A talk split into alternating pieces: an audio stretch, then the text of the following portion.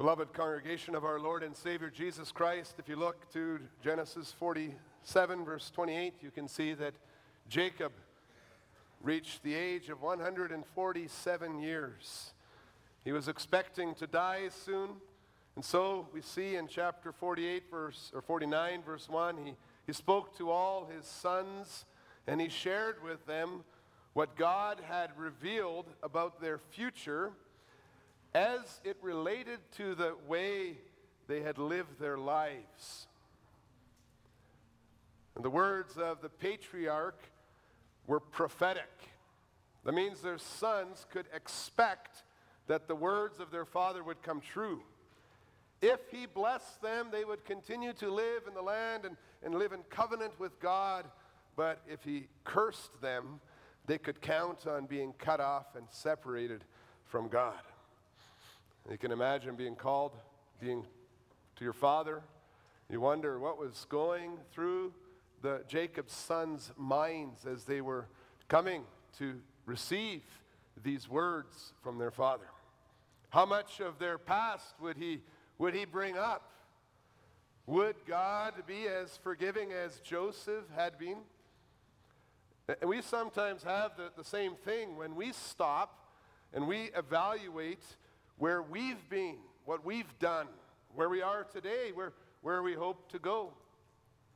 We think about a text that we saw displayed on the wall as we were walking, finding a seat, and settling in. And Matthew 16, verse 27, about the Son of Man appearing to judge the living and the dead, repaying each person according to what they have done.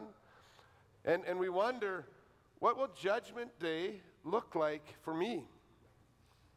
When I hear the law or a sermon that tells me what God loves to see in, in my life, I realize that I've committed some very serious sins. And maybe I sometimes wonder is there a way back so that I can receive my inheritance?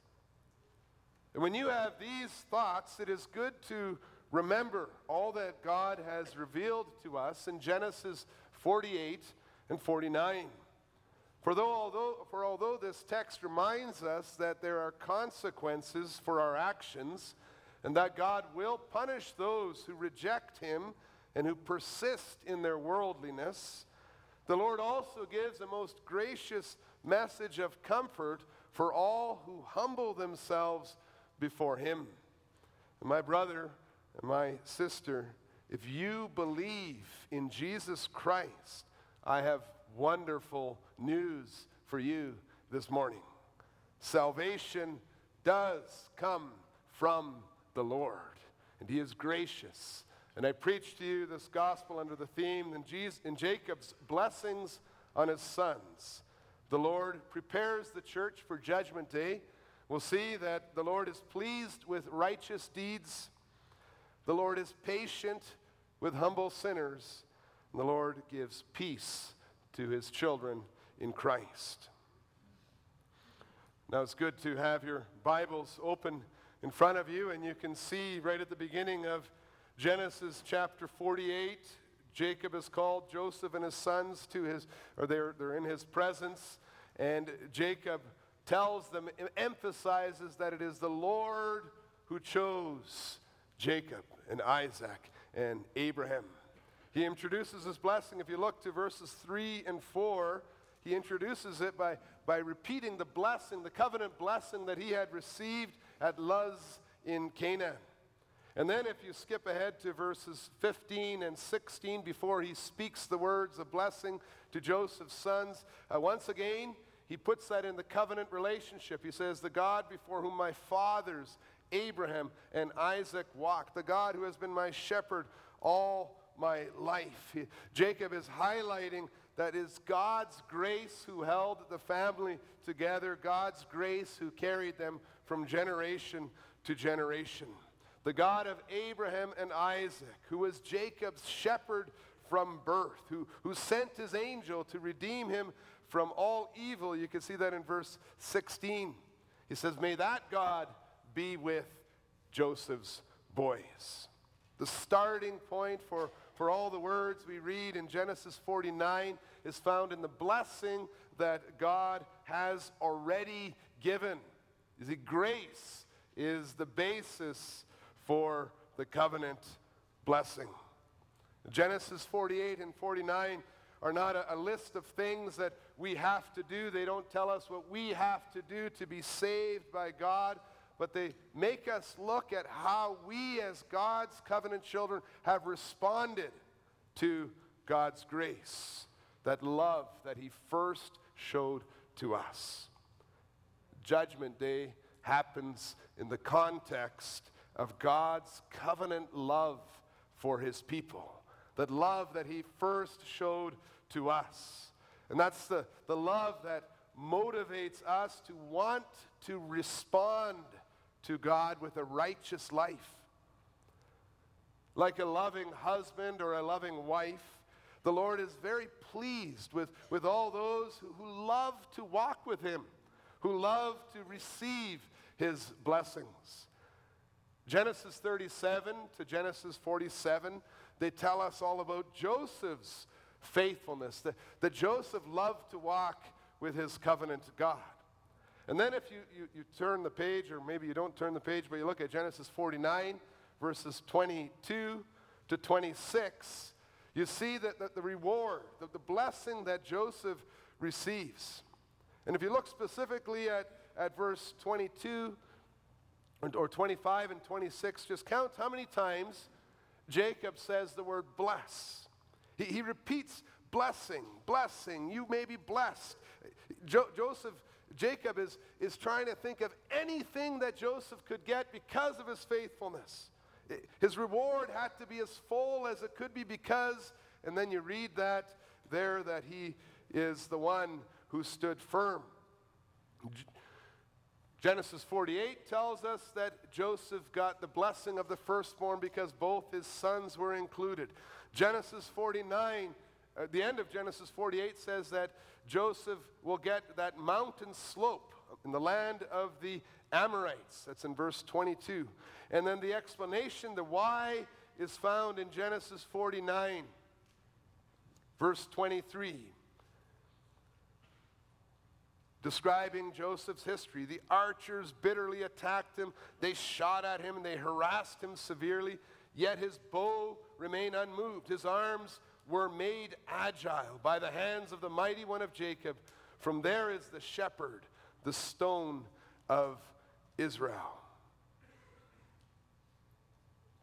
Now, Joseph may not have been attacked with real arrows, it's poetic imagery the verses we read, it's, it's poetic imagery that tells us that Joseph had a tough life. He was sold by his brothers, he spent time in prison, he was rejected by many. It's like he was facing many hardships. And then Joseph says, Jacob says to Joseph that God saw how he kept his, his arms steady in the midst of all those hardships. He's, he's saying, Joseph, you had steadfast faith. You trusted in me in all your hardships. That's the reason for this super blessing that you receive. Yet we notice also that his arms were made agile, verse 24, by the hands of the mighty one of Jacob. The shepherd of Jacob gives what he requires of us, and he blesses those who live a faithful life.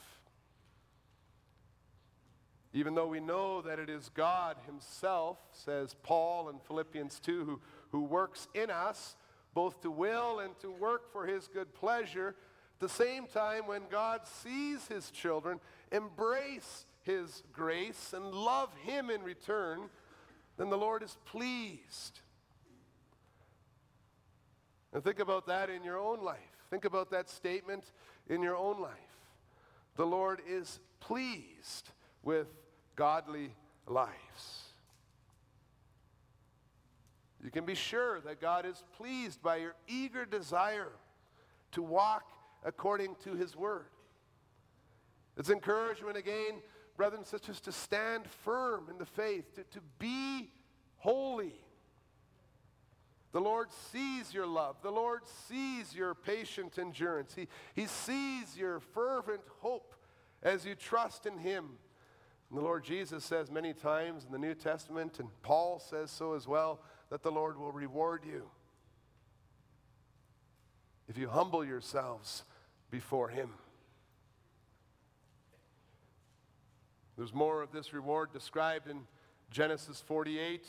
We'll go back to that picture of a grandfather, Jacob. Verse 7 says he was still mourning death of his beloved wife, Rachel. And now he meets the grandchildren for the first time. The old man summoning his strength to sit up in bed. You can imagine, maybe you've seen a, a frail old man trying to sit up in bed. You can picture the situation. His, his eyes, Jacob's eyes, are, are dim with age so that he could barely see. And he calls his grandchildren toward him. That's verses 8 and 9. And then verse 11, he just gives thanks to God. He's so happy. I never expected to see your face, uh, Joseph. And behold, God has let me see your offspring, your children as well. And as Joseph takes his sons off his knees, then, then this great ruler of Egypt, the mighty Joseph, he bows with his face to the earth. I don't think we see that very often today, but his face is on the ground before his father Jacob.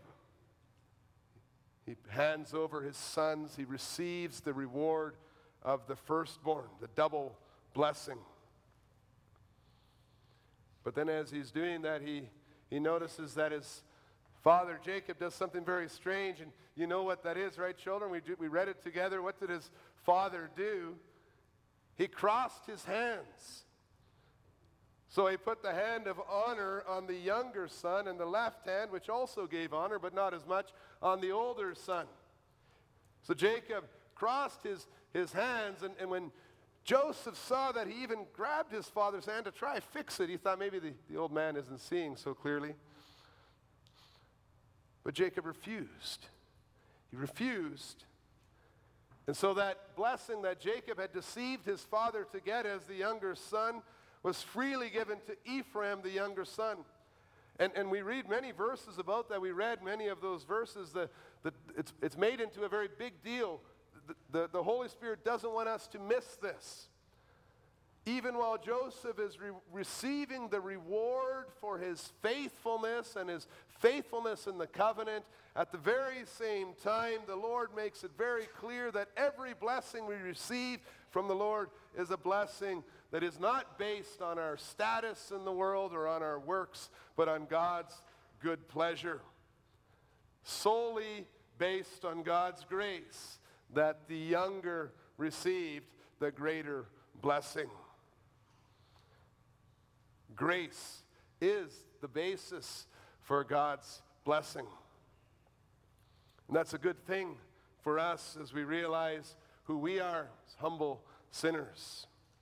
The Lord is patient with humble sinners. The blessing that Jacob gave described, and you can read that in chapter 49, verse 1 What shall happen to his sons in days to come?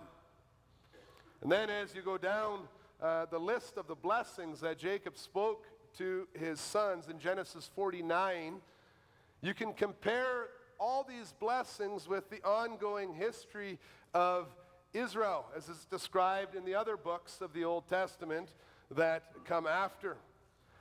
And when you study it very carefully, you will see that God fulfilled his covenant promises that he made to every one of the children of Jacob.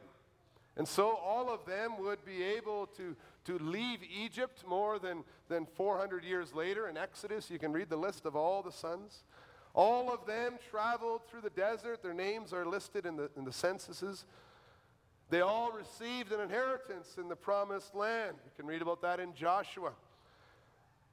And then God's sovereignty and his sovereign hand reveals itself in the similarity between the outcome of the lots at the time of Joshua when they divided the land and what the Lord had spoken already to Jacob. So if you read, and we're going to look at that quickly in Genesis 49 right now, if you compare this to the land that the Israelites received later on, you can see that, that it's very similar. The Lord was faithful to his covenant promises. It makes us realize that the lots that were cast in the division of the land weren't so random as one may imagine. And so, if you look at Genesis, uh, Genesis 49, starting verse 13, talks about where he dwells. Zebulun had a territory near the sea. That's where his territory was. If you look at verse 14 and 15, Issachar lived in a verdant valley that was near a trade route and probably there fulfilled the prophecy by serving the traders like a strong donkey. If you look at Dan, the, what's written about Dan, verses 16 to 17, Dan mostly, most likely ended up near the Philistine border and describing him then as a serpent that bites the horse's heels fits well with such attacks as we read about in Judges. You know that Samson was a Danite and he was attacking the Philistines like a serpent striking. Gad, the next on the list in verse 19, he would end up in the, in the eastern shore of the Jordan River. And he would need to defend himself against raiding groups that were coming in from the eastern desert and the hills. Asher, 49, verse 20, he would settle in a fertile valley and become known for experts, exports in grain and in oil. As for Naphtali, who's next on the list in verse 21, it's difficult to say exactly what is meant by the fact that he's a doe let loose that bears beautiful fawns, but it may be speaking to their athletic ability, as is probably passed on to the next generation. And then Joseph's blessing in verse 22 is divided into two very large tribes of Ephraim and Manasseh. And those tribes became very numerous, and he actually had, had land on, the, on both sides of the Jordan like a vine that was spilling over the wall of its borders. And then finally, Benjamin, described as a, a wolf in verse 27, they turned out to be known for their skill in fighting. They had lots of left handed fighters and they could sling a stone.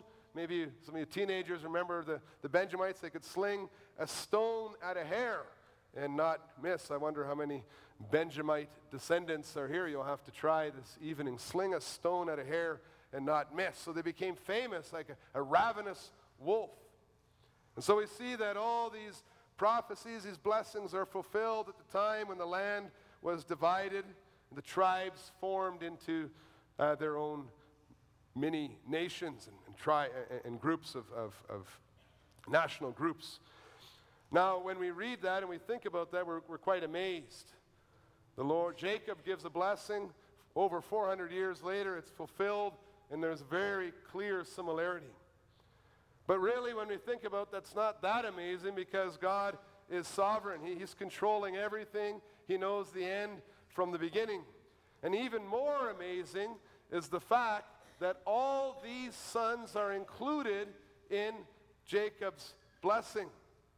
You see, if you look again to chapter 49, you can see that God chose examples from nature to describe the different uh, sons. And it showed that He knew what was in their hearts. God wasn't fooled just by their names. He, he compares Reuben in verse 3 and verse 4 to unstable waters. There's an uncertainty about him. Judah is compared to a lion's cub. Issachar is compared to a hard working donkey. Dan is compared to a serpent. Naphtali, a doe let loose, Joseph to a fruitful vine, and Benjamin to a ravenous wolf. They could not hide anything from the Lord who judges the inmost thoughts of a person. And as the sons gathered before their father, they would know that the Lord knew their hearts. And perhaps most of these sons would have had trouble looking their father directly in the eye because of the things that they had done to him and to their brothers. However, since they were willing to humble themselves before the Lord by actually coming to Jacob, every one of those boys, those sons, found mercy in God's patience. The Holy Spirit makes this very clear if you look at chapter 49, verse 28. All these are the 12 tribes of Israel. This is what their father said to them as he blessed them, blessing each with the blessing suitable to him. You see, the Lord remained patient. He remained patient with those who humbled himself before him. And he gave them a second chance. And, and as you read through the Old Testament, you see he gave them a third chance as well. And then if you keep reading, a fourth chance and a fifth chance. God is very merciful. We praise God. When we see, we read this, we see the amazing patience of a sovereign and mighty God. We see his gracious willingness to give us time to humble ourselves before him, to return, to acknowledge him as our Lord. And when we think about our judgment day, it's this grace that sustains us. And at the same time, in order that we do not mock God's justice or make light of his mercy or think that we can fool God by going through the motions, our text shows us that there were consequences for past actions. Now, if you look at chapter 49, verses 3 and 4, look again at Reuben, you see that he had defiled his father's bed. So he lost his birthright, which was then given to the sons of Joseph. The Lord exposed Reuben's sins, forgave his sins by allowing him to remain among the covenant people of God, but he also made him and his descendants suffer the consequences. Simeon and Levi, looking at verse 5 and following, they were told that they would be divided and scattered in Israel because of their fierce anger their, their cruel wrath, their extreme violence against Shechem city in Genesis 34. You can read about that. By the grace of God, Levi heard the warning in Jacob's blessing. And so the next time that Levi used force, he used it to stand up for God in the time of the golden calf.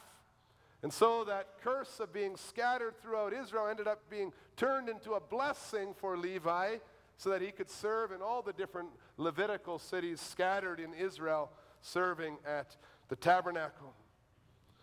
Simeon's tribe, however, experienced the reality of God's justice. They saw the consequences. They shrunk smaller and smaller. If you look at Deuteronomy 33, all the tribes are included in Moses' blessing except for Simeon. And eventually, it became a homeless, small remnant in the promised land. When you turn your back on the Lord, when you don't come to Him in humility, seeking forgiveness, the Lord is just and the Lord is holy. All the other sons of Jacob would find that out when they turned on the Lord and He sent them to exile. He punishes those who persist in their wickedness. He cuts them off from Christ, says Paul in Romans 9, verse 3. And then we see, brothers and sisters, there is a difference between God's patience and God's forgiveness. God is patient for us. We must also repent. The message for the church today is loud and very clear. God is gracious, God is patient with his children, but they will not experience his blessing if they persist in their sins, if they refuse to repent. The good news is that God's arms are are open to receive sinners, even, even horrible sinners, when they humble themselves before Him, when they bow before the Jacob, the God of Jacob. So today, we're called as we struggle with sins in our own lives. Maybe we're visiting here, we're, we're new to what this Christian faith is about. We're called to humble ourselves before the Lord, to recognize our sins, to repent, and turn to Him for salvation. Paul talks about God's righteous judgment and his patience in Romans 2. And his question for the Jews in the New Testament continues to resonate with us today. You can read about it in Romans 2, verses 3 and 4.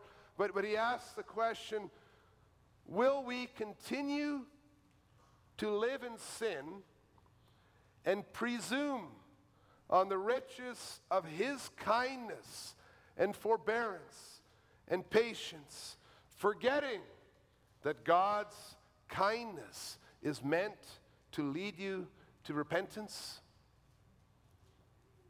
Or will we turn to the promised King for our salvation?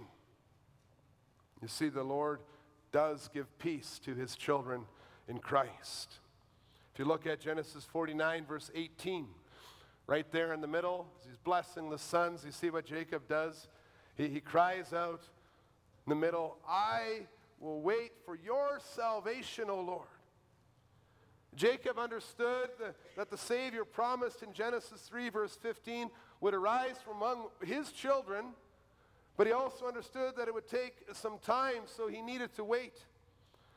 And as we today, as the Church of Jesus Christ, as we look at this passage from our New Testament perspective, we know even more than Jacob could exactly how it all turned out and how important Judah was going to be in God's plan.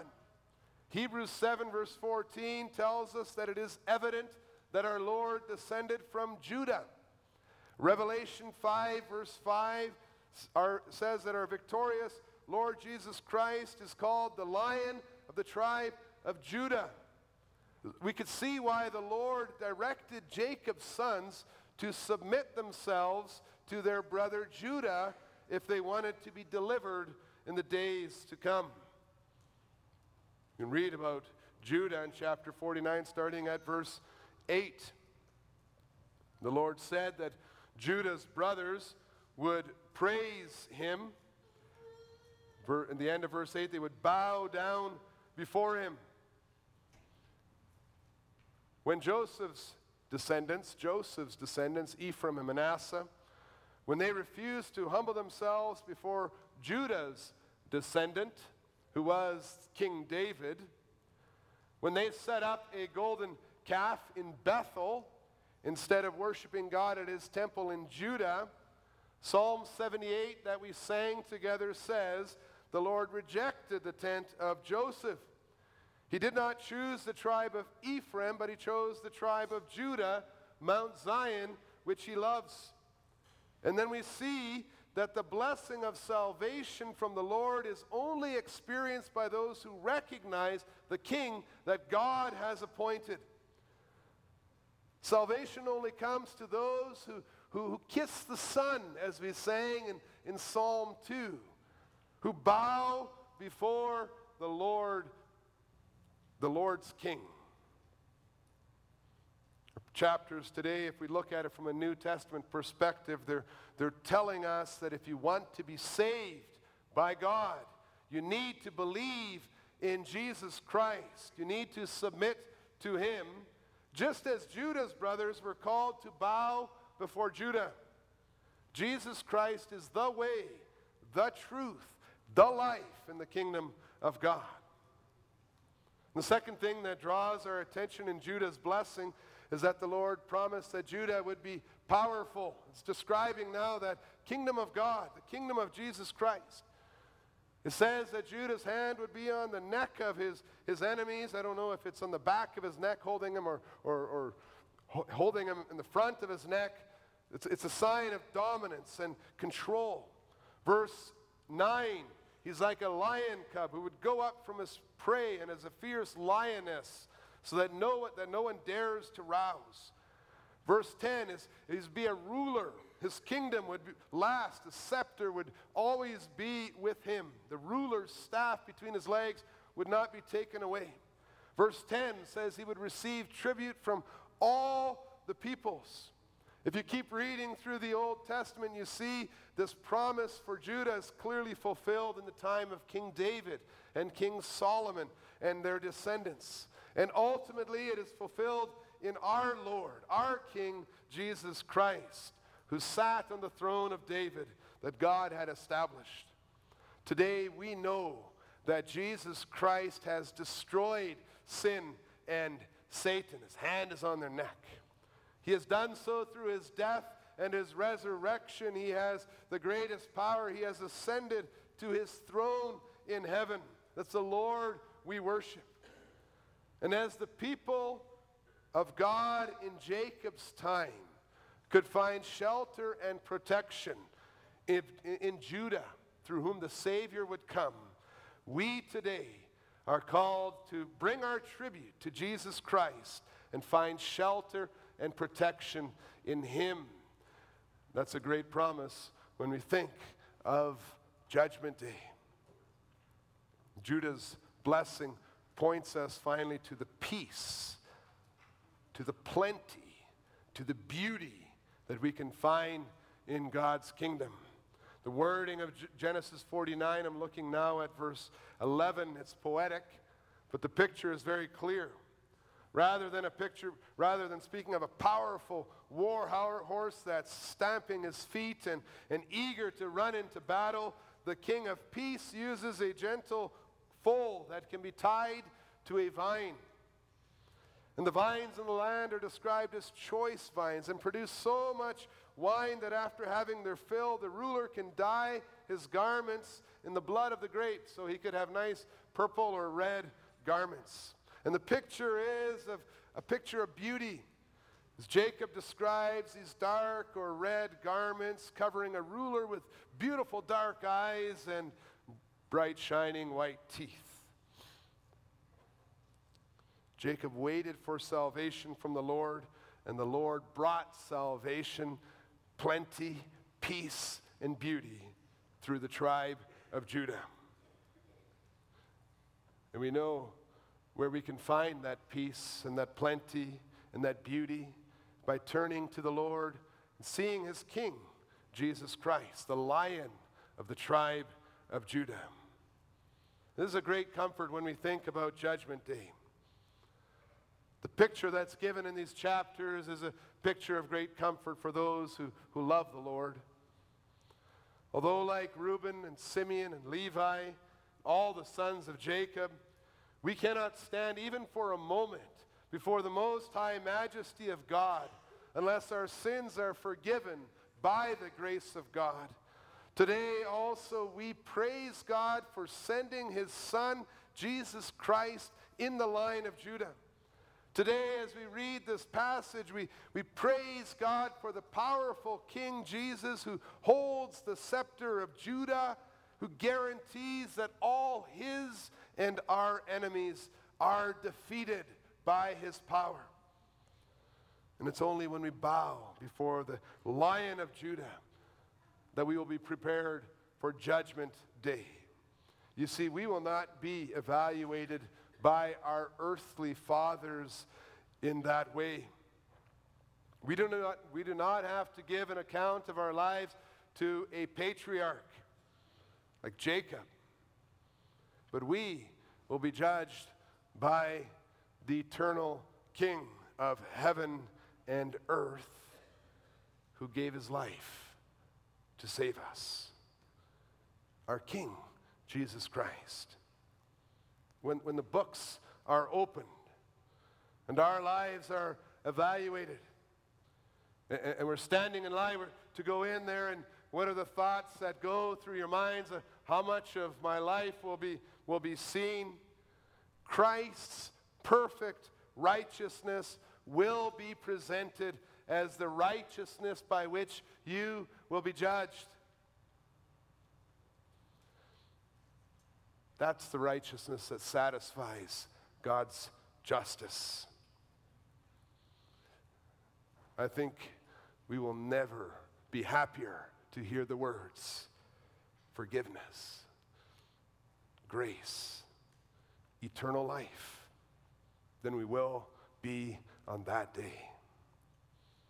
It will not be Jacob, but it will be Jesus who tells us what will happen to us in the days to come. Will be the one who gave his life for us, who tells us. And then we will fully know that peace that the Lord promised through Jacob when he blessed Judah. No more war, no more fear, no more hunger, no more ugliness, but only the beauty of an inheritance that our faithful covenant has prepared for us. It's known already in Genesis through the whispers of our Lord through Jacob. It's described even further as the Old Testament progresses, where all these themes are more fully developed. It is obtained by our Lord Jesus Christ, and it belongs to everyone who submits before Him as their King, because grace is the basis of our salvation. Amen.